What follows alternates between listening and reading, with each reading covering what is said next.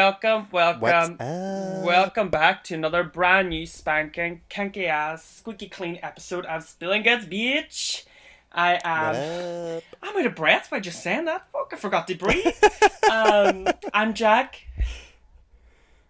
And I'm your bitch, Lee. yeah, we took a wee time to think about that for a second. Right, just No, I thought about it ages ago, and then for some reason, again, I don't know why, the pressure just builded, and I just stalled, and then yeah, now it's all now it's all awkward, and you would have thought by now I'd have learnt my fucking lesson. I just just like know. I, don't know. and you know what? Like what I went to when I see, like I went to drama school, so like I've been performing all my life, so this should be like this should be a like, walk in the second nature. I know. But for some reason, there's there's a, a moment right as soon as as soon as we start to talk that I don't know what it is. It just the pressure is like, uh, and then something stupid always falls out. But my like, take it, take this microphone that I'm holding in my hand right now, and just take that away from me. Get it out of my presence, and I will Yeah. be fireball. And then give me a microphone. I'm like, Yes. "Eh, eh, weh," like a fucking like idiot. we, we were we were we were chatting before we started recording, and it was all cool, haha, kiki. Yeah, and then fine. as soon as you hit record, it's like, oh, I Yeah. don't know what to say. Yeah. oh. you remind me of um, what do you call it? Uh, Bo' Selecta. He does uh, Mel C. Oh, Patsy, you minge tease, I busted you. That's legit. He said it like a. well, he's he's come under fire recently, so is Little Britain. I know, so. Little Britain. See you later.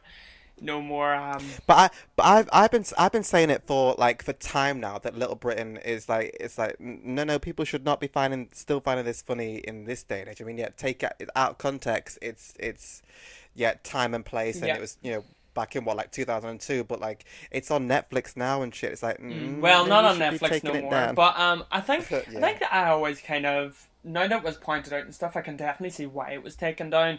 Um, and there's always parts of stuff like Little Britain which I never found funny, which was kind of you know that sort of like that really awkward blackface and what you just know is just not cute. But Yeah. I was always a big thing where I was like, they literally took the piss out of everybody. You know what I mean? So Yeah. like, it always kind of got, Yeah. always kind of got like um get out of jail free card warrant for me because I'm like, right, you've done a nothing but abuse us gay boys yeah. constantly. So you you get to get out of jail free pass for me, bitch.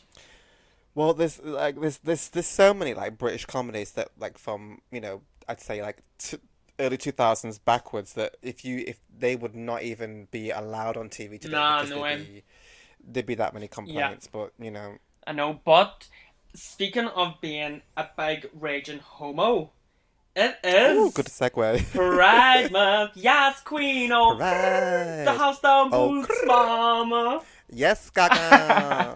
Work, ka, ka, ka, ka, work, ka, work, ka, ka, ka, ka. Ow. What other You gay know- things can we say? Just us being us is pretty gay, I think. um, how about purse? purse first, purse first, walking in the cloud, purse first. Ah, cack. Is that what you meant, cat. we don't need to say any gay terms. We're gay enough as it is. But yeah, this is the gayest month of the year.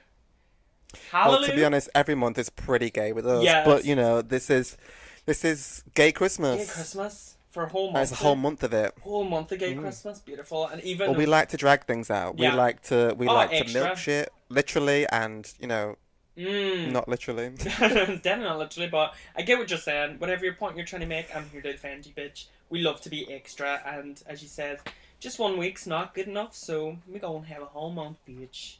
We gonna have a whole Wait, month, wait. and because we don't have um, Pride this year either, we are just gonna have our own little fun horror version of Pride, and just celebrate Pride, but through horror cinema. Yes. Ah, cinema. Ah, cinema. Um. Um, but yeah, before we get on to that though, I just want to know because I know over the past few weeks, Miss Thing over here hasn't really been catching up on her movies. Have you No, watched she any horror films this week? Or are you going to give me that other shit I answer? have. No, I have. I watched. Um, I was in the mood the other day, and I had to. I had to go and back and watch it. I watched Severance. Love Severance. posted about it, I love and I was surprised that some people people didn't know. I was like, you know, I'm here to educate the children. This is what that's what they, Um, you're there for as a British person. Yeah. You need to pop the It's, you know- feed the children. we don't have many British slashers, but that one is uh, It's a excellent doozy. choice. Yeah. It's, it's you know it it's packed full of teehees, and it's also got some good kill- Mhm. kills, and the plot is it's a strong plot, you know, because. at this, it, I have a love hate relationship with sort of British horror because I, I tend to find that it's kind of it, it either just misses the mark or it's like or it's teamed too much and you're like can we find somewhere in the middle like a middle ground where it's just good Uh huh. because it's it's very few and far between. It's either it relies too much on a comedy side and it forgets essential good horror stuff, Mm-hmm. or it's like it's really it's it's really graphic and hard to watch. It's kind of you know Yeah. there's. But this this really you know it packs a punch and it just delivers on everything It's that we really like. good. Um, and it's funny. I've never looked at it as like a slasher film before, and it is a slasher, but it's not. But it, it's Yeah. because it's got that like British aesthetic, and like a, a lot of times Yeah. too with British horror films, they don't really follow kind of that American um suburban standard of where slasher comes from. Like, and you can tell an American slasher. They've all kind of got Yeah. the same sort of tropes and the same sort of blueprint, whilst British horror movies kind of dance to their beat of their own drum a little bit, like you know with the Descent and Yeah. Eden, uh, Eden Lake and of course Severance. But um, I remember then because I'd seen you'd shared it that you know the blonde girl that's in it. She's in the faculty.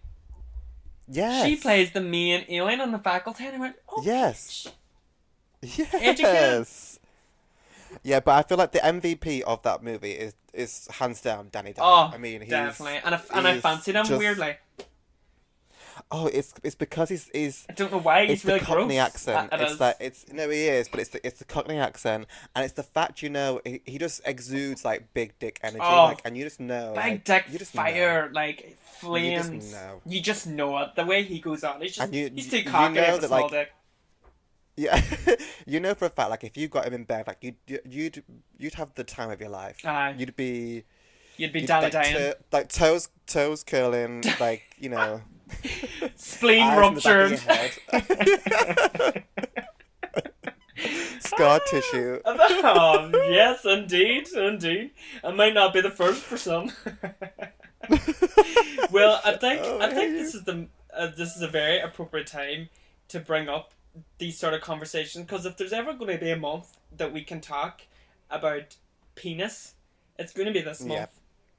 Yeah, and funnily enough, the the film we're talking about, you know, features a lot of heavy penis shots. So Yes, which I was not complaining sense. about not once. no, it was not. And um, the film of our choice is, of course, the iconic, known for being the gayest slasher movie of all time, which is A Nightmare on Elm Street 2, Freddy's Revenge, and Dum dum dum. also Scream Queen, My Nightmare on Elm Street, the new, newly released, I was going, to yeah, newly released, newly released documentary on A Nightmare on Elm Street 2. But I don't know why I'm saying this because if y'all don't know what this does or haven't heard of it, whatever rock you've been living under, get out. Let's go. Download Shudder and get your groove on. You know, you can get your if you don't want to pay for it, if you don't want to be a monthly subscriber, get your free week and dip out. so yeah, tap out. But you might be tricked into staying there because they're starting to get some really good stuff. I have. I know. I saw that. I was like, hmm, do I just stay for a little I have it. And just... they've got me. They've got me again. There's, it's just like this subscription that I can't seem to like unsubscribe from them because I'll go on. But I feel like I feel like it's not enough. Like they have like say five. It's like they have like a ghost section, a slasher section, but they have like five films per section. You're like, this isn't enough of a catalog. Like, come on now. Like, Yeah. if you're trying to compete with the likes of like Netflix and Amazon Prime, like bump up your numbers. Yeah, um, for a, like kind of like a hosting site that only does horror films, I do expect the standard just to be a little bit higher. The only thing that they Yeah. love pumping out is like a Shudder original. Uh, like Yeah. they love pumping out a Shudder original. I'm like, I ain't gonna watch that. Like some called And you can just tell, like, like no, like no harm, but you can just tell from like the either the, the little mini trailer that it's it's not gonna be good. Nah, no let's, way. Let's be honest. It's like, mm, okay, Next. let's let's. But then you do yeah. get little nuggets of goodness, um, just like Scream Queen, My Nightmare on Elm Street, which stuff like that is like makes it worth going on there, and the fact that they also have I know what you did last summer, and I still know what you did last summer. You know what I mean? So Yeah. Well, if the, but they aren't they they're of few of the only sort of like big name movies on there. Yeah. Like, there's not that many big names, which you which. Because I, because uh, you know, watching the documentary, I went to see if the film was on there. You'd be like, if you're gonna put a documentary about the, the about this film, you you'd you might want to add this film to you might want to add the film to to you know your hosting site, you know, to kind of It's a little homophobic, Promote to be it. honest. But sure. uh, very homophobic. Very homophobic, was- yeah. Oh, and they've now put out a gay section. And they've they've s- slapped Hellraiser in the middle, and I'm like, okay, now, Okay, oh, okay. okay, Mary, let me let me just revisit that one further down the line. But yeah, um, with A Nightmare on Elm Street two, which is obviously what we're talking about here. Had you ever seen it before, or was this kind of your first time delving into the very gay pool of Freddy Krueger? You know, I'm not gonna lie. This is my first time, and Uh-huh. it's bec- it's it's um and people there might be a gay gasp around the world because I've said that, but I've said it. I've said, I've said it around gasp. I've said it on this podcast before. Like, I I I appreciate the Nightmare franchise I for what it is and what it what it's done for the horror genre, and I'm. It's not that I think that, like particularly bad movies.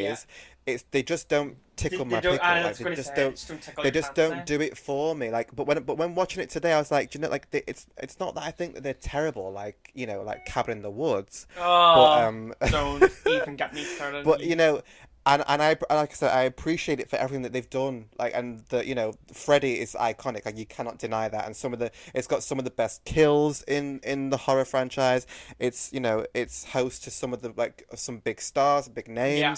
you know and it's got some really iconic moments. I'm not taking away any of that but for some reason it just it never really hits the spot for me. I you know like you know friday the 13th is always it's hit and miss for me but there's- but i kind of generally pretty much do like it you know Mm-hmm. we already know that like i'm you know you know scream queen hands down Yeah.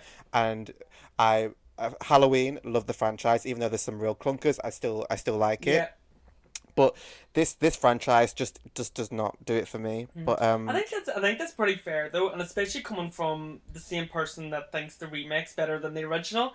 I didn't exactly. um, you, you, you, well, did you know no, that was I- coming up? I, Good bitch. I tried to clear. Yeah, I I've cleared this up many times. You tried to cut a wee corner gaslight right now, me yeah. into Yeah, you I you didn't- I- steamrolled on with this conversation and made sure Miss Jack over here would go past that, but I will never forget. So whilst you come over from wherever the fuck you are right now in the world, coming for Oh me my with I gave- the cabin in the woods, don't you forget that if people heard about the hey, I'll be nudging the guy next to me. Do you know he prefers the Nightmare on Elm Street to the original? They'd be like, get out of town. Get out and start booing you off the Oh. stage and throw popcorn at you. Boo! that is a word. boo us, boo you. Um, boo me, boo you. um, I just I I I'm not even gonna. You're not I'm even gonna. gonna- it, I said. I said what I said, but um, I think I think what I actually did was I gave it a higher um axe wound. I didn't say either. I said they're both pretty terrible. No. I just like the cast. No. It's got one of my favorite girls in it. You know. because when we do original do. versus remake, which is what we were doing, at the end we always choose one over the other. So don't you Yeah. start. you're like that. I'm you're not. like fucking. I'm not denying anything. You're like that you're, wee ma- boy but making- um, The Shining when it, you know he has all the footsteps and he has to like put his feet back in the old footsteps in the snow so his dad doesn't know where he fucking is. That's you, bitch. But you're, but you're, you're making out like I love the remake. you do it's love not the that remake. at all. I just, you give it a I just, seven. it, no, I didn't. Yes, you did. Did I? I should sorry say that back because it doesn't deserve a seven. you gave it a se- listen. Trust me, this has imprinted in my brain. But neither here nor there. When I had that conversation with you a while back, I had gathered anyway. Did I really give it a seven? I'm sure you gave it a I might have. I might have. I might have to recede that that that, that number. yeah, we might I have to do probably- a take two of that episode. I think. Yeah, But um. I was probably. I was probably in my defense like stupid you I'm not gonna lie. You were fucking stoned to the bone, bitch. You were not on planet Earth. You were up. You were upstairs with the space raiders. That's what you was. Yeah, but, but, but I'm, I'm not gonna. But that's what makes me upset. The- I actually don't like the first, um, um, the first nightmare. I do, however, really enjoy Dream Warriors. But I just, Uh-huh. I find the, I find the first nightmare that just, just stupid. I think that's like Friday the Thirteenth. What? Jack, shut up. Nightmare on Elm Street. Um, Nightmare on Elm Street is just, as I said from that conversation we had, I just gathered that it just might not have been exactly the best thing to tickle your pickle. Now, not much Yeah. tickling's going to get done with butter knife fingers like that, but Sure. you know, it's just it's one of those things, and I think it's a lot of the times too, like there's a, a lot of the films that you kind of enjoy and the ones that you don't like. It's when sometimes horror films derail into like silly territory when it no Yeah. longer takes itself seriously, and that can. Yeah. And I think like especially over the past sort of films, Cabin in the Woods, we know that when films kind of go over that line, you can. It's a bit like too much of a suspense for disbelief for you, so you kind of you know. Yeah, and do you know what? It's not even. It's not even because I do like some like more sort of fantasy horror like stuff. It's not. It's not even like about the fact that sometimes nightmare because I, I understand the reason why it, it's it is over the top because it's because obviously it's a dream and in a dream anything's possible. Yeah. I get all that, but there's just sometimes there's and it, it's probably because of the when it was made that me personally, it sometimes I it some of the the stupid stuff it it just kind of it doesn't sit well with Yeah. me and and maybe the reason why I said that I liked the remake more is because obviously it's a lot darker and it isn't as silly because Nightmare is notoriously like silly and stupid. Yeah. But like with with the remake, it did it. I'm not here to talk about that, but I'll just say one last thing. It did make it more more dark, and the the dreams were more Right, we get it. You love it. Calm that- down. and that's and that and that's probably what I responded to more Yeah, with the fact yeah. with them the the stupidness. Yeah. That's probably why why um I said what I Mm. said. Um, Um, I think though with the Nightmare on Elm Street franchise, like I've always been the same when it kind kind of boils down to slasher killers and stuff. You know, Halloween's my number one girl. Scream as the very close like twin sister that's not as good looking, but Yeah. she's still hot. Um, and then I'm Yeah. also like a big Leatherface fan. Like I just think he's just yeah, you know, I think yeah, yeah. he's really good. So Freddy and Jason, who I find like, given that they've had a fucking um, crossover film, I feel like are overhyped almost. And even sometimes Mhm. because of that, I'm like, when I watch it, I'm like, it's not really that good.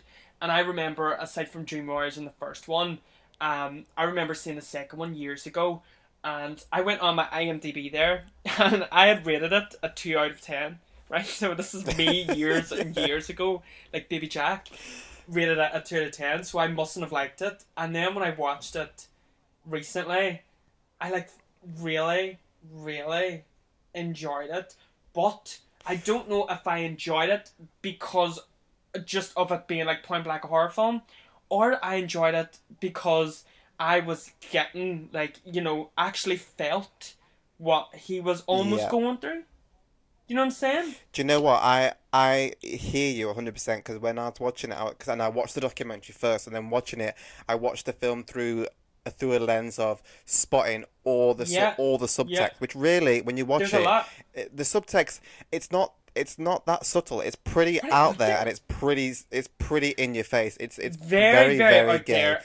So, so my kind of thought behind my general sort of like thought is as as a horror film goes, and a sort of like as a as an addition to into the franchise, it's it's lame, and the movie is shocking, but when you watch it as when it as a as a piece of like queer text and like you know Yeah. uh, queer Brilliant. horror, it's actually pr- it's Brilliant. brilliant. So yeah, this but- is this is what I as I a- was but- thinking too. Yeah, like that's where I kind of had a distance myself, and I wish I could just like saw Jack down the middle and put him as two separate people, Yeah. and one of them have it from a heterosexual point of view, or at least think back to when I'd first seen it and I didn't like it. I thought it was shit, but then watching it this time, and as you said, a lot of very unsubtle um, subtext but like there's so much content on there that like then when you watch the documentary you're like hold the fucking phone. You're trying to tell me these people in that goddamn writing room had no intention that they were making a gay slasher film. Bitch please. I call the police that's lies. He well, yeah, no, he he knew a hundred percent. Like, come on now, like David Chaskin. David Chaskin knew exactly what he was doing, and when you watch the documentary, and you really do feel for um mark patton yeah, uh-huh. Yeah, Mark Patton. I could, I could hear the, Um, I could hear uh, the frantic flicking of pages. Oh my God. whole book goes on fire. It was the last name. It was the last name. No, but you really do feel for him, especially when he's when he's saying like that he had to read in the media that he that David doubled down and pretty much Mm. blamed the reason why the movie was a big stinker was because he and he made the film gay. And that's not the case. You wrote and you wrote the film gay, and even the other actors said, "No, I knew, I knew from." When I signed on in the audition, I knew it was it was what it was about, and the context was it was all about you know, um, dealing with your sexuality and your inner demons around that and how you know how that manifests Yeah, into yeah. your into your everyday life and how it affects and how it makes you act differently when you know when you're confronted and especially in the 80s of all times and especially Mm-hmm. during the AIDS pandemic it's it's it's really poignant to like to watch it and know that like I think the documentary kind of really sums it up better. The documentary really tries and puts us exactly where they were, trying to sell us the whole thing, and we wouldn't. Yes, we would like know that the AIDS crisis was in the eighties, and we would know Friday. Th- See me in goddamn Friday Thirteenth, Nightmare on Elm Street um, is in the eighties, but our brain wouldn't like correlate the two of them, especially not like this film with Yeah. the this theme but then to watch that and to really get that like bigger picture of why Mark Patton felt the way he did, why the film was such a bomb, because it was done, and I've always had in my head that that was like the worst Nightmare on Elm Street film, and like loads of people have. yeah But I don't know about you, but then when I watched the documentary, I was like, oh okay, okay, here comes the. There's a lot more homophobes floating about in the and the horror community than one would think so. Yes, I, I, I at the at the horror con, whatever convention they're I, there was two guys that I noticed specifically. I was, and they made some comments, and it was it was something along the, it was something I can't remember for the life because I, I didn't write it down because it was like a, it was a real sort of subtle comment one of the guys made, and I was like, "Oh, that didn't sit right. You're at a horror convention, and you're you're being interviewed. You know exactly about the subject and you know the film you're talking about. Those comments were Yeah. pretty shady, ignorant. Maybe not homophobic, Pretty ignorant, but pretty yeah.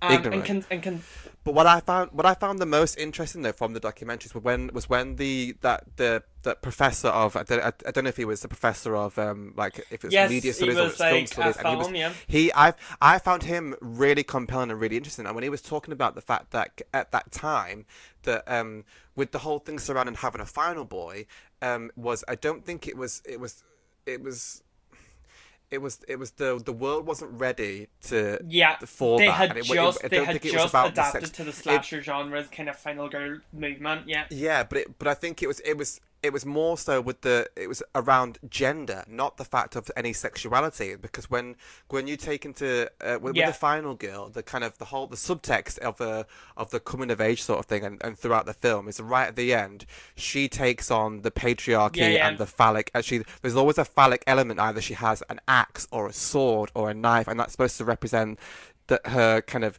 embracing her um her masculinity. So when you switch that and you have a boy in the final or in a final boy, there's nowhere there's, there's Yeah. nowhere for that to go. So it's a case of what they're facing is is uncomfortable because they're actually not they're, they're, Yeah, they're not yeah. on a journey of finding their masculinity at all. It's- they're all, it's- it's, it's almost the opposite opposite. it. So the the world wasn't re- the world wasn't ready for that. And it wasn't. I don't think it was about the fact of the sexuality of it at all.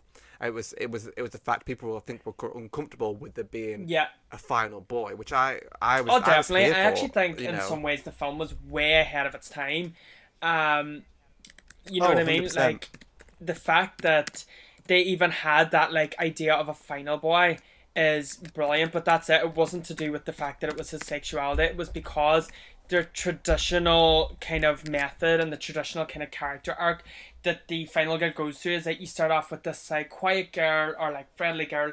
She reaches turmoil breaking point and then she rises from the ashes and she's like this really like badass bitch and she's taking full control but she has to completely Yeah. hit rock bottom before that with like fear anxiety panic angst so to have the male character do that which was again in a time where men you know masculinity was very very toxic that the idea of demasculating someone or exposing all like Yeah. a guy's fears and stuff made him weak, made him look gay, and that like and it wasn't even that he was gay, it made mm. him look gay, and then that I know like male Yeah. viewer I imagine could identify with it because he had to scream and just get Yeah. more and more upset and he's screaming and it's quite feminine screaming until a point where he can't take no more and then by the end he's like risen from the ashes but people I'd imagine just did not know what to do with that sort of character arc. Well, and I think, and as well, it's not it's not even Very subtle either. So I think like even a straight audience can can can pre- can pretty much yeah can pretty much see what this movie is about. Is the fact that he's cle he's clearly trying to come to terms with, with his sexuality. You can it's Yeah. just plain to see. But I think personally when watching it, what the thing that I, that didn't because like it, it I thought it, it did it it did it quite tastefully the the way that kind of he went on his journey. But the thing that really didn't sit well with me was it was right at the end, and it kind of the way they suggested that that like the the love of a of a good woman would cure him of Yeah. of him being gay was the was the sort of like the the the rising of the like the phoenix of the ashes at the end. I thought Yeah. that didn't See, I- whatsoever because you we've we've gone on a journey throughout this whole thing. Pretty much, uh, you're you're stating the fact that you know that he is gay and he's he's he's battling his inner demons, and then right at the end, so what you're going to tell me is through all of this, no, that girl because she said she loves him. Is saved saved him from his Yeah, um, sexuality. I actually. I really, I really agree I'm with what you're saying completely because it just it goes through this whole like metamorphosis comes out. He's like completely Freddy's Mm-hmm. completely taken over, and there seems to be no end. Like there's he's completely broken down. Um, Jesse's completely broken down, and he he takes um, what's she called again? Sorry, Lisa takes Lisa upstairs Lisa. and it seems like the only way that he can get over this really like manic fear is to try and sleep with her and that like it looks like that that seems to be like Yeah. his way of trying to deal with it yeah. long behold freddy comes out and you see the tongue and it stops him. And of course that's like you can't go I felt I felt physically sick when when I Yeah, saw that. was I, gross. I felt physically sick when Yeah. you, that tongue. It was gross. And the thing is as well, especially it's it's clear throughout the movie that there there is a chemistry and, uh, between him, between um, Jesse and Grady, and it's you can tell it's also reciprocated. There's this really kind of relationship between them two. It's like Yeah, yeah, no, that's the love story right there. That's what you really want to focus on, and you can tell like he like Yeah. he went to him in his time of need. He, he kept he kept pushing away Lisa. he I was was like, no, I don't want you to help me out. And he kept each time going back to Grady. And then when he killed him, he was distraught. He was absolutely heartbroken. He wasn't really heartbroken that he killed Yeah. the coach. He was heartbroken that he killed Grady. Yeah. I mean, th- that is the love story right there. So then to kind of to turn that around and it be, oh, in the end, he so loves th- this girl. this is what uh, Mm, my no. point was. So obviously, then towards the end, Freddy's trying to get Lisa. Lisa then gets Jesse to come out of Freddy. Freddy's dead. Okay, happy ending. But I actually appreciate it because it's not a happy ending. It ends with Fred, like Yeah. Freddy on the bus again. You know, they end and kind of like that sort of like cliffhanger, typical slasher ending, which in my brain signified he was temporarily happy because he thought that's what happened, but it ain't gone. That's it's Oh, yeah. still there. So while he's with Lisa and he's he's painted the Oh, perfect 100%. picture and he's smiling, I like that. Uh, even though this was completely unintentional and this is just everyone you know dissecting it, but the fact that it does end in that like stereotypical slasher cliche, while it was just definitely just a typical stereo stereotypical slasher cliche, that to me signified the fact that like the she ain't done shit. Like there's some things that Pissy can't do and it's penis. Yeah. And you know what I mean? And it's just it was very that and I was like, Jesse bitch and it was like Yeah, I'm sorry. Yeah. If you're And- gay, there's not, there's nothing, uh, there's nothing and a, a- a lady me- can do to on, you're to telling me right, he's in there with that sexy Grady. He's in Grady's bedroom. Oh God, like so basically sexy. naked and he's, He's like, so I want to stay in your room. Grady's like, no, no, no, no, no. Turns him down. Imagine, like, if this wasn't subtext, getting turned down. What happens? The demon comes out of him, the big bad evil comes out and exposes itself. Mm-hmm. Of course, Freddy's gonna come out. He's sitting next to Grady, who's hot, sweaty, and naked. You know what I mean? Like, what? and not and not even not even five minutes into the movie that Grady is already trying to get him naked and they're having that fight and like and like pants him and like he's got his jock on and they're having that and tumble and it's just like it, at first This I was bully, like okay yes. is Grady going to be sort of like this bully but then actually no but he's not he's actually wants to be his best friend he wants to help him out he's trying to so it, it so it yeah that that relationship from even from the get go it just screamed like no that's Yeah, the thing yeah. that's the love you want to focus Uh-huh. on but but they didn't want to go that way. I want to just slightly go to um like the the very opening um because it's it's it's I need to get it out. Do, do you not think like that with the bus and it it going down to hell or wherever it was going, it really reminded me of you know on the Mighty Morphin Power Rangers where like the um the Megazords, you know when they grow really big and obviously Uh-huh, they're using yeah. that little like they're using the toy town to make them do what they do. Did it not remind you of that slash Right, slash Magic the School Magic Bus, School I Bus? can Like hundred percent see. I get what you mean. It's like they zoom out of the window and there's like a toy car sat on top of like a fucking pure shiny and plastic. yes. you can see the we uh you can actually the little tiny fake Yes. people inside. And I was like, they- actors. Yeah, and I was like, the way they did that whole bus thing where it was like tiptoeing on that piece of rock, I was like, they definitely used a toy bus in some sort of like plasticine, um, you know, Nah, toy set. I, was love, like, you are not fooling nobody really- in this thing. really like unlike unlike the moments you're like wait wait stop stop stop stop. I have to get this off my chest before I forget. And you're like did you not did that not remind you of like Mighty Morphin Power Rangers? Bitch are you stoned I have a very no, I'm not. I have Yeah. a very specific sort of like It's point of view, and uh, the weirdest things pop into my mind. Did you not also think that um, Lisa, the act, I know it's not, but I know she's not related, but she had a look of Meryl Streep. Every time I, I was like, she I, looks I, just I couldn't like put my Meryl finger on it that it was Meryl Streep I was Like, like, she- who does she look like that's like a really famous actress and that's who it is she's spitting image in fact I had convinced Yes. myself that it was that actress until I had seen But it was like it's it's like it's literally it's the whole, whole it's like the, the mouth the chin is the same, the nose is the same, like even the nut, even the voice Yeah, is similar. I was like, this bitch definitely. could be. What um. I can say though is kind of back not. to um Grady, even Lisa, like that was all of it is very it's all very gay, right? So it's all very homoerotic, like the way the relationship is. But I will say something, gay context or not, I fucking loved their relationship as friends. Like I was like, so here's obviously the Oh, boy, yeah. Yeah. and then you're like, no, he's not the boy. They're actually friends, and then it's like this really nice, like really like heartwarming Yeah. relationship. Like there was a really nice moment where like he's And in the just, like- classroom and like you th- and he's put the snake on him and you and I thought at first I was like I was like oh it's it's the dream thing. and the then I realized it's not a dream. And he, then he turns around like gives him the finger and he laughs at and then he laughs at the same time because it's like it's That- funny and they're, that- they're having a joke and he's not being a bully. I'm like oh, is oh what I that's, was that's a thinking of really nice something moment. so small where he just like gives him the finger by like smirks, and it's like it, it, Yeah. like like a shot where he could have had a serious face Yeah. and give the finger immediately makes Grady look out like to be the bully and like Jesse to be the victim, but at no point does Jesse actually really present himself as a victim, nor does Grady present himself as like a bad boy. no he's he's no it's like he's always in on the Uh-huh. joke like they're joking to, it's like they're in it together I loved it, you know. I must they- say, I loved every are in it relationship. I was like, Now, just what- write each other already. yeah Just fuck. Just fuck.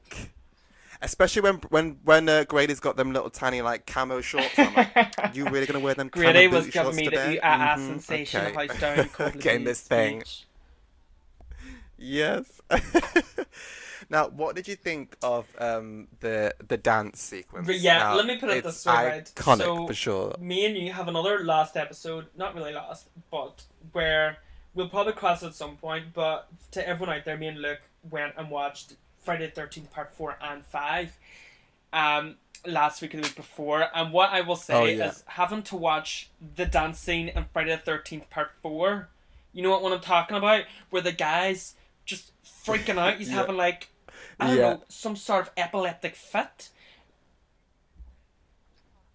Oh my god! And he mentions that, like Mark mentions that in the documentary. He said, you know, if if if I'd have done, if Yes, I'd done so, what he, um, it was but I was even when I watched it and he was doing that dance routine, all I Um, could think about was the dance routine in Friday the Thirteenth Part Four and how terrible that was. But that dance routine, bitch, Yes. there's a reason that that photo is on. You know, as the poster for Scream Queen, the documentary. That is iconic, and it is Yeah. gay as fuck.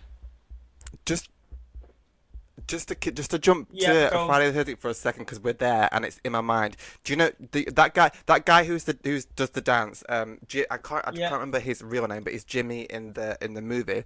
Um, do you know who, he's um the thin man from Charlie's Angels? no.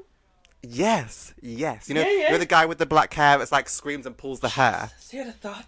That's him. It's kind of weird now that you say it, though. I was kind of watching him. it going, why does his face look familiar? Mhm. But I feel like I'm just doing that with everybody recently. You know what I mean? Yeah. Yeah.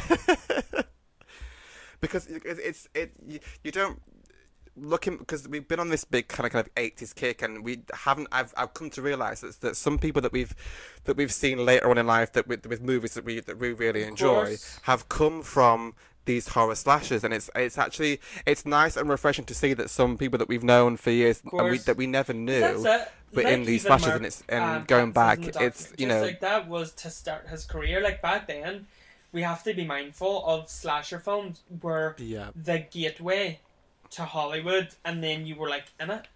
You know what I mean? It's just like Kevin Yeah. Bacon in the first Friday the Thirteenth. Like that's Kevin Bacon. Well, I think- Friday I the think- Thirteenth, but like that, yeah that definitely kickstarted his career. But I think that's uh, not so much now. But I think it was definitely common right up until the like the early like the mid to late two thousands. Pretty much, if you wanted a career in Hollywood, you you're you had to kind of you had to go through your initiation by doing at least one horror movie. If you could do at least one horror movie and like prove Yeah. you could do that, it's as if you could. That was your Yeah. ticket into Hollywood to get in like. T- gigs on TV or film, you had to do some slasher film, and Yeah, you can just see got, it like, throughout, like Aniston, like, throughout all these slashes that come out. like that, you know I There's mean? people Like- you're like, yes, yeah, yeah, and it's it's it's it's definitely uh. Like like- it's like a condition. It's yeah. like if you want to get in Hollywood, you've got to do this slasher first, and then and then the I, then chops, I'll eh? then I'll see if you can really. Um, and even in the documentary, you know, he's he said that his agent said, um, "Oh, we know that you can carry, um, you can you're you can ca- you can lead a movie, You're a but because of this movie and how gay it was, we now have to make you you're, you're a character actor, yeah. And do you know what I found as well? I didn't. I'm. I don't know how I didn't know this, but I found it quite shocking. Is that um, you know, during the 80s and the AIDS pandemic, yeah. they were giving actors and was, um, I wouldn't have blood known tests to that see if they had until I watched the documentary, and then That is- says that, um, and that's just crazy because I think maybe from a lot of the stuff that we would have watched that are very queer friendly and things like that from the eighties, especially um, in regards to a lot of the fashion, my brain does not connect that those people don't realize how gay they're being. So I just assumed that the eighties is just naturally very flamboyant, Yeah. very out there. In America, LA, everyone is very gay, darling. When that is just, and I had like a motherfucking reality check Yeah, watching that documentary. Well, the thing is, in in the docu, well, the, the what I what I found quite interesting as well is before the you know the AIDS pandemic and you know the big boom and that, the the you know actors were saying that uh, you know in the late seventies it wasn't it wasn't it didn't seem in especially in Hollywood maybe it wasn't that taboo. Yeah. It, it's it was more of a don't ask don't tell sort of thing rather than we we were out we, you know we, we we weren't into it. You know it was like people were very free sort of like in the the late 70s and then you know the AIDS pandemic So hit and it was it was just of- yeah. homophobia you know through the roof it was like and and to and to and to watch those clips where like people were going on TV Yeah. and like And just, and like it's saying something bags that, this and bags um, that and you're like when we're watching it and they're at the horror What convention and it's towards the start of the documentary and it shows you a few horror fans and their reactions towards the film and you can see that like underlining it's because they know what the film is trying to say and that that's kind of what they don't like about it and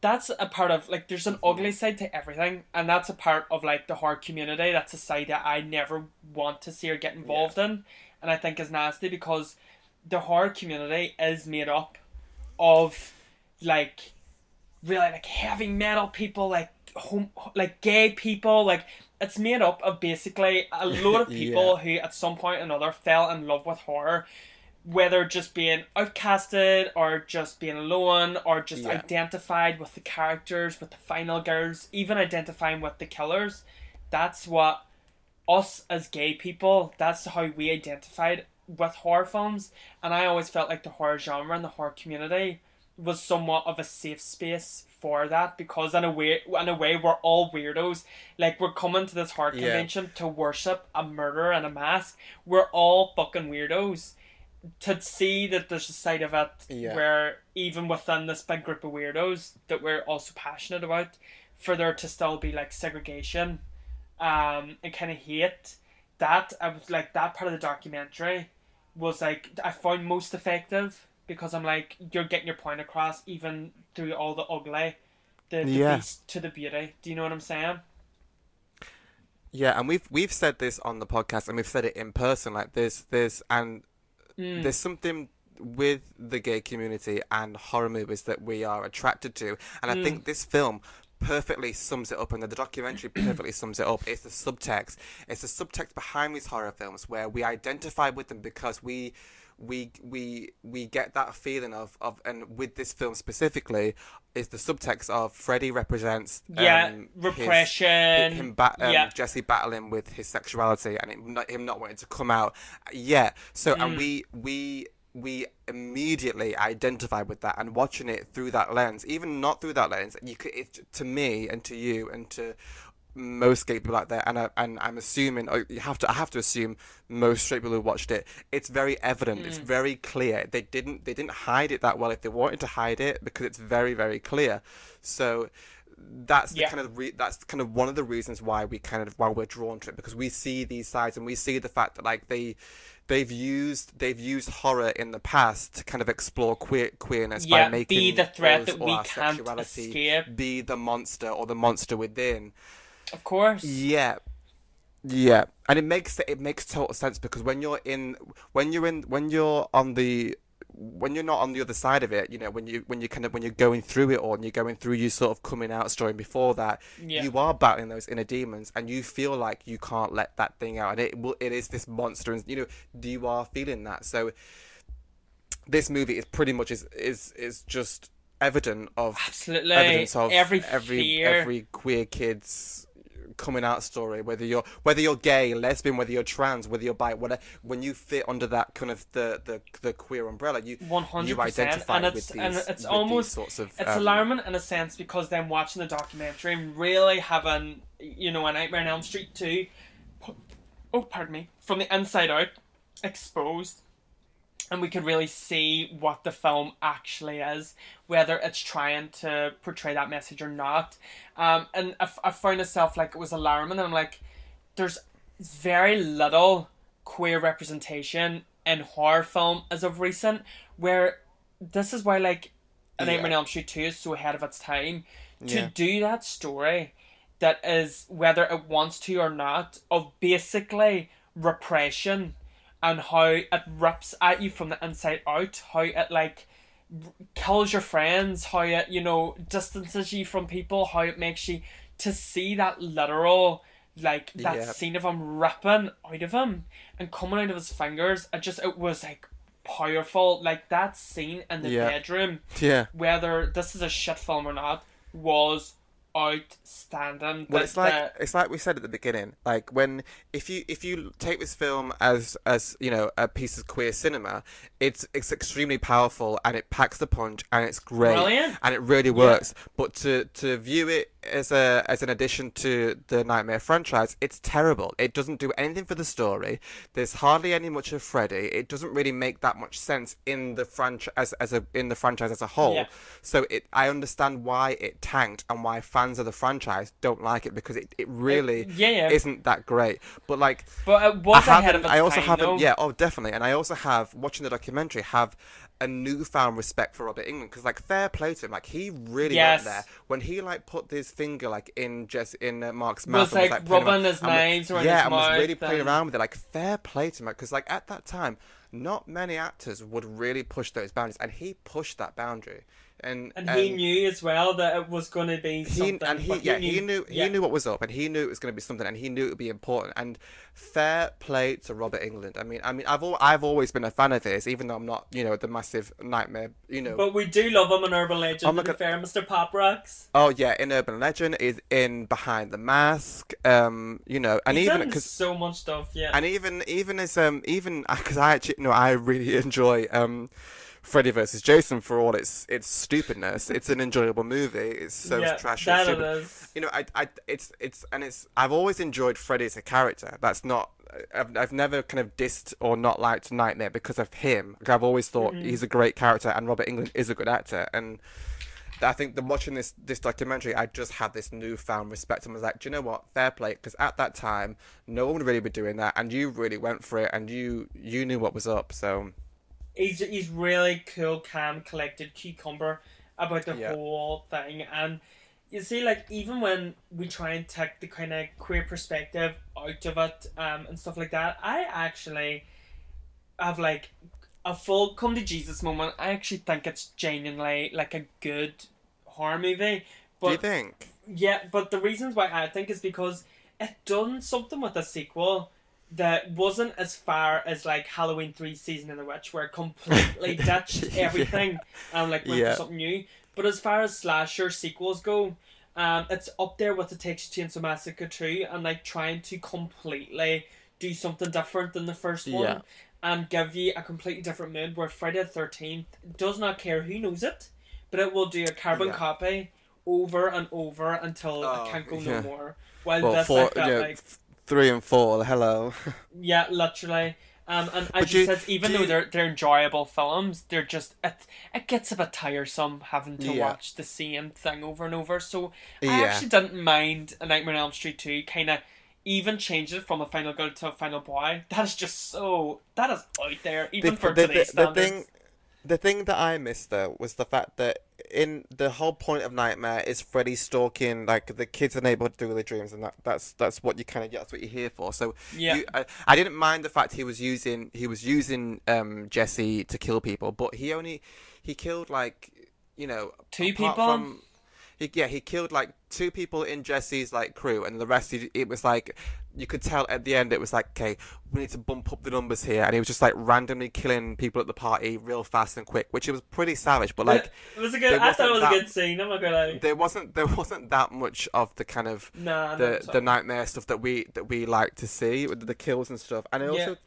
the thing that I also had a, li- a tiny bit of an issue with was I thought if Freddy could be in the dreams of Jesse and like play around with him, then then he why could he still not just be doing what he normally does? Why did he really need Jesse to kind of Yeah. See, do what he see, did? this is that the that didn't that was a bit funky for me. I was like that so didn't no, really you're you're translate. right. This is the point. Like exactly what you just said. Why why did the people writing this film do it the way they done it and be Yeah. so like obnoxious about saying that the the themes that were brought across is not the themes that they want. Excuse me, but any normal person that was writing a Nightmare on Elm Street 2 sequel would do exactly like you just described. They would get a bunch of teens, make them terrorize their nightmares, not this main like main guy who's like quiet and he's, he's like looking Yeah. to uh, come out of him and he has this relationship with like his the girl that's supposed to be his girlfriend but is coming across like a like a best friend relationship but the relationship with Yeah. the boy is boyfriend like and the the scene with the coach with the S and M tied up being what Oh my god. do you know what I'm saying? It's like you That- made that- that, that- deliberately. That also really baffled me because I thought I thought um, Jesse when he goes to Don's bar, which that scene in itself is is I, I love that scene. And then when you find out the director had no clue that that was actually was a gay bar gay when he scouted it, And I then was like, and then he's even like, oh, okay. we knew that there was like funny looking girls in there. It was like there's in the scene one boy literally turns around and kisses another boy. What is he talking about? Yeah, and then but then uh, what I did because I thought that was Jesse's dream at first Yeah, that I he went to this bar and it seemed more like a dream sequence and then what didn't make sense is if that coach was there and doing what he was doing why did he I, it didn't make any sense. Why would the coach then take Jesse back to the to the school to make him do laps around the the um the gym then get in the shower? It, that didn't make So any sense it it- seemed more like a dream I- but, it, wasn't a dream. It, yeah Well, it I think confused me that. was. So it, so it's like it isn't a dream. So it's like it isn't a dream, but it is a dream, and it's like why else would he be doing that? And then it's like so obviously the coach is gay. Um, do you know what I mean? Obviously we're getting big, big gay vibes from the coach. yeah Um, like so, almost as if Jesse, if this isn't a dream, Jesse has come in, he's caught the coach like at the bar, whatever. Um, and then the coach takes him back to school, which can be perceived as like him maybe having his way with like you know a young, like in a school, Yeah. like as a teacher. But then as Well, that that is that's pointed out because because Grady does say, "Oh no, you're just his type. He likes he Yeah, likes boys like exactly. you." And then so that, for so- him to so be- that makes sense, but. But just, just, just for just for pure storyline, it just it was confusing because it It doesn't make uh, sense, It, that's what I appeared, mean. yeah, it appeared as a dream, but then they, but then they after it happened, they they stated that it, no, this happened, this actually happened, and you're like, oh, so it wasn't a dream. So then it just seemed very odd that the, the the coach in his leather gear would go back to the school with him. And if you wanted if you wanted to fuck, why not just fuck in the club or find or go take him to your, your house? Why why take him to the gym? yeah, exactly. and make him make him get a shower? It just didn't make yeah, any sense. exactly. And kind of what I me. picked up then from me. it, like as you says, from just a normal narrative point of view, that's just really dumb and it doesn't make sense, especially from a bunch of people who Yeah. claim there was no sexual context in there whatsoever, which is bullshit. but like I could see him like them being like murdered. You know, the coach being murdered was just in a way it's like that's the coach. He was like in the closet, perhaps, and he was caught. Yeah. He was seen, and then because like he was seen, imagine like that teenage boy telling everyone he's shamed. Do you know what I mean? He's beaten. He's shamed. He's yeah. exiled from his role. So that's and that's what I'm saying. I'm like to have all this really evident structure and kind of subtext behind it, Well- and for it for the creators to say that that wasn't really there baffles my brain because the whole film is drenched. wouldn't that wouldn't that then wouldn't that then make the the bar scene actually not a dream real life? Because if you think Yeah. about it this way, he he sees them at the bar, they see each other, and he's like, "Oh shit!" He now knows that I'm gay, and vice versa. Yeah. So now, because he's because he's seen me and he's come up to me, I now have to kill him because of or Freddy has to kill him because he's seen me and he can't Exactly, get caught. that's it. So so it, so it's not a dream. That all happened. It's it's real. That's it, but um, it's like if you just take it on a normal narrative point of view, fuck me, that scene is stupid. Is it real? Is it not? Yeah. Why does the gym glow up red? Why, you like, Yes, it's just these it- dumb things. But from the point of view that we're speaking about it, and I think from the point of view of what that film has become, which is iconic within the LGBTQ plus community, that scene Yeah. is cool, important, weirdly sexy. Well, exactly. Yeah, yeah. No, it's very, it's very sexy, and I find that like they really overly sexualized um Mark Patton because he's pretty much topless in time. most of the Yeah, movie. He's, you know, you see a lot of his bulge, like a lot of his Uh-huh. bulge, and it's. It there comes to a point where you're like, why does he have his shirt open in pretty much every Some scene very nice in? It- shirts, it's, might it's I add. very, very se- Um, I actually. oh, very overly Oh, sexualized, and but then when you and and watching the documentary and you realize that this movie for a lot of for a lot of uh, queer people as when they were young at that point Yeah. this was the first time they they saw themselves on the screen. And this would have been a big deal because this would this was a big movie and this movie was in the cinema. So this is the first time they've ever seen a version of themselves on screen. They could they could connect with it. And it's it's it's a it's a it's a powerful film if you in for the for the um, LGBTQ plus community because because of that And, as- fact. and as it says in the documentary too, and that's a good point that you're bringing up. Like, there's guys that are in the documentary and they say, being around that time, this is the first time as, as a gay person we seen what the inside of a gay bar looked like. And you know, they might have been like young Yeah. and not know what a gay bar looks like, but we've got intuition, and you know, you know, someone could not tell you anything about the subtext. You know that fuckers just walked into a gay bar, whether people are making out with each other or Yeah. not. The the vibe of it, the Yeah. colors, the like the fluorescent light, you just know. And I just think that like just people that was just really important. And as I said earlier, like I Yeah, knew and- that I disliked this film when I was younger. There was probably good reason. You know what I mean? I just probably didn't like this whole Yeah, and you know what? I'm I'm kind of after watching the documentary, I'm kind of ashamed that I didn't know before how like that Mark Patton was what and was and is a real true gay icon because of this because this this was one of the first you know really gay horror movies yeah. with you know with with gay subtext. And he was really put out there. And then for him to kind of after this movie to to completely you know move away from Hollywood because of you know at the time his personal struggles with you know with mm-hmm. HIV and AIDS and to find out that he had HIV, he had AIDS, he had tuberculosis, he had cancer, Yeah. all at the same fucking time.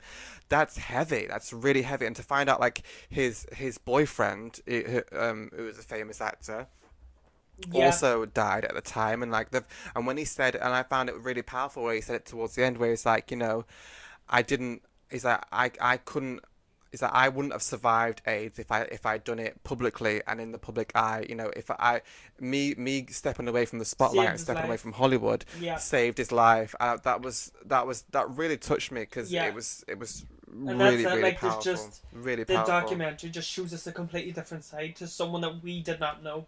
Like, and it's not like it's not like yeah we're watching Neve Campbell talk about something. We're watching something whose life was dramatically changed by a slasher film, who who is a queer icon in horror cinema, and even Yeah. just like a queer representative, and we were more or less clueless about it. So it was good to even watch that and find it very educational, and to see a side into the horror genre and to being gay, working in the horror genre as someone portrayed as a gay character, and to see the way his life basically spiraled out of control. yeah But to see him like come back, I thought And did you not think- brilliant. Yeah, and I thought his artwork was stunning. The way he draws people Yes. was just stunning. I loved every uh, every piece that it showed you that, that his collection. Yeah. I thought, wow, it's he's he's just he's just so talented. He's you know, he's a talented actor. He's you know, and he's an incredible artist. He just he, he really is a, tr- a you know a true a true gay icon and you know i'm glad that i now know it but you know i'm also kind of you know a little bit uh, disappointed in myself that i didn't know Mm-hmm. this beforehand and you know it just goes to show that even even as you know gay people there's still a lot of our Yeah, history that we Especially we really should educate ourselves on we and favor so much and that we absolutely adore, and that is our passion. Yeah. That we then have to learn about this, um, and I think that's probably why I enjoyed the documentary so much. And I think that like everyone will like end up really loving this documentary, but I really feel like this documentary is so important right now. It is yeah beyond important. Yeah. This is exactly these sort of documentaries that we need at the moment for queer representatives. When I watched it, I was I felt touched. Like I was it was heartwarming. It was upsetting. It was brave. Mm-hmm. Like and it was just everything. And it showed you the ugly side of him being called a faggot because of his scream. And it was just really like eye opening. Yeah, yes, and all all that just all that gross stuff on um on social media, and it's like, oh, You know what I mean? Like no wonder why he went on the Keyboard warriors, doing yeah. key. Yeah, I mean, and and to be you know to be 25 and gay at the time and be in Hollywood in the spotlight, it's just Yeah.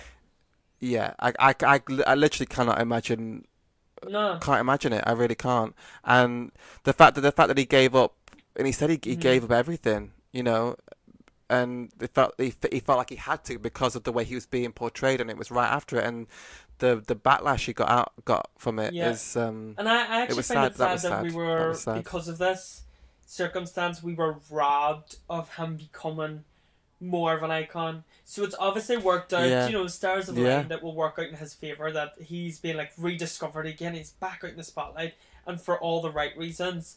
Like I imagine from his perspective to have Yeah. this huge gay following for a film that he despised could be amazing. But I feel robbed of having him more and like media. But you know what? What uh, what I found, what I found the most powerful is the fact that he did that on his terms. It wasn't like he wasn't driven out of Hollywood because he was gay. Yeah.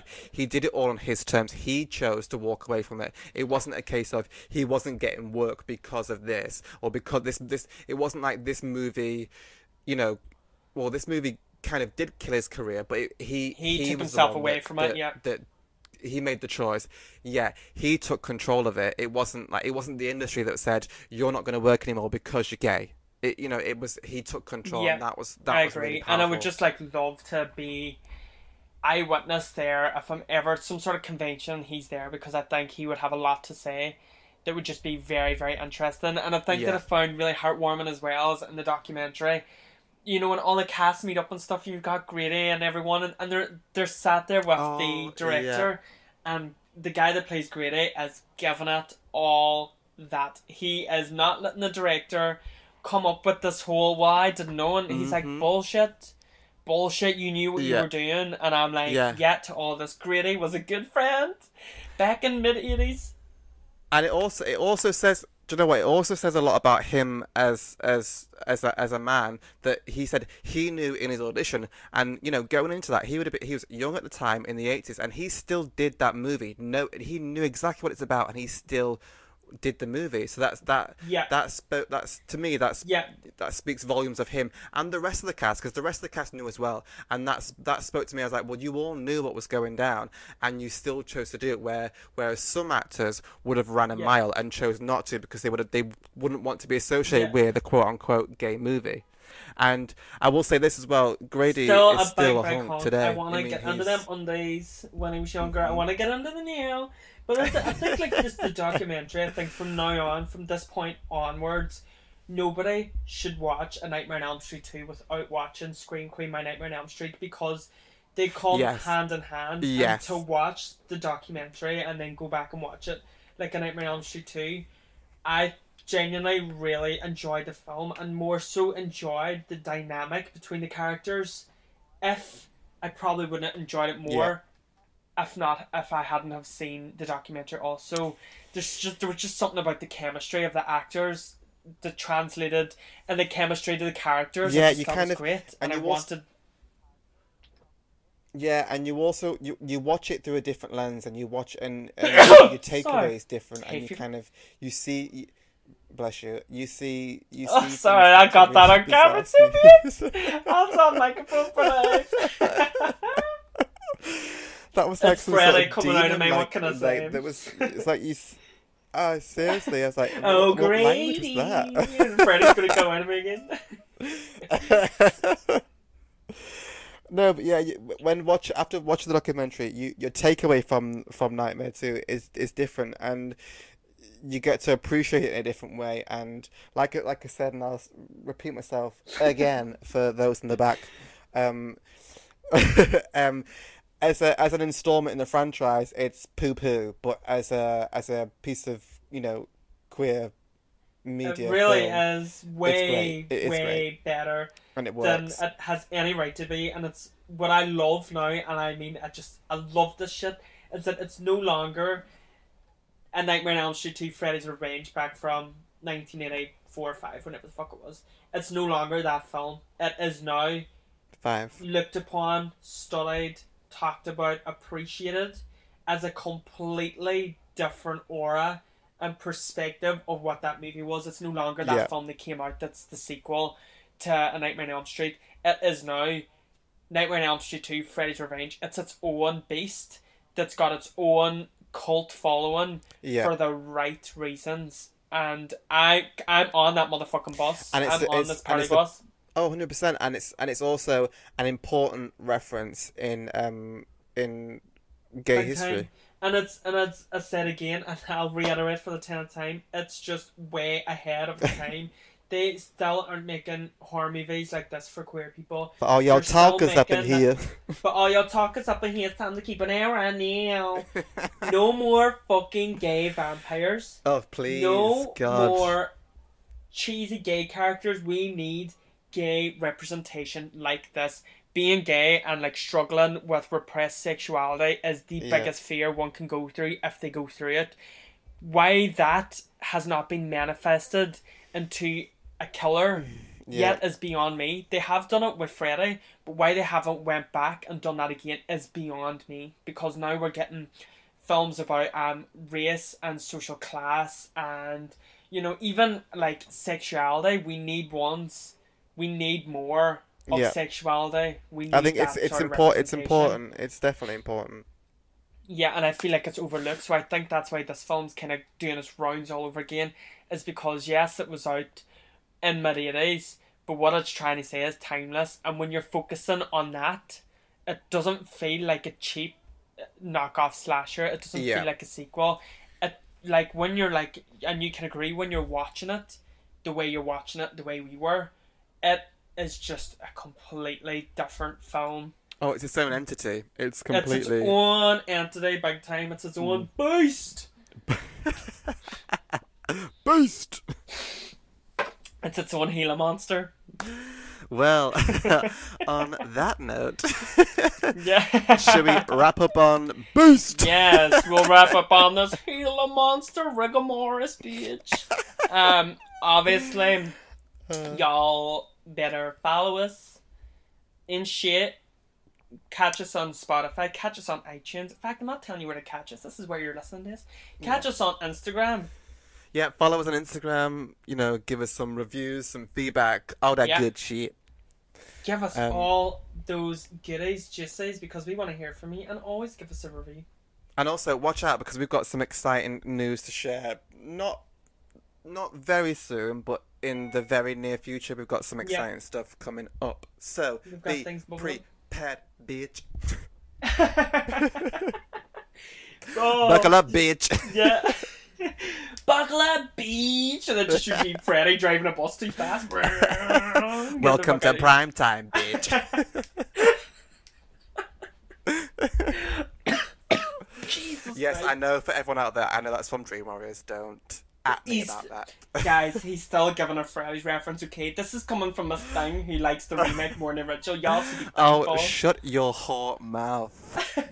Poor mouth it is, and now's the monster to celebrate this poor mouth.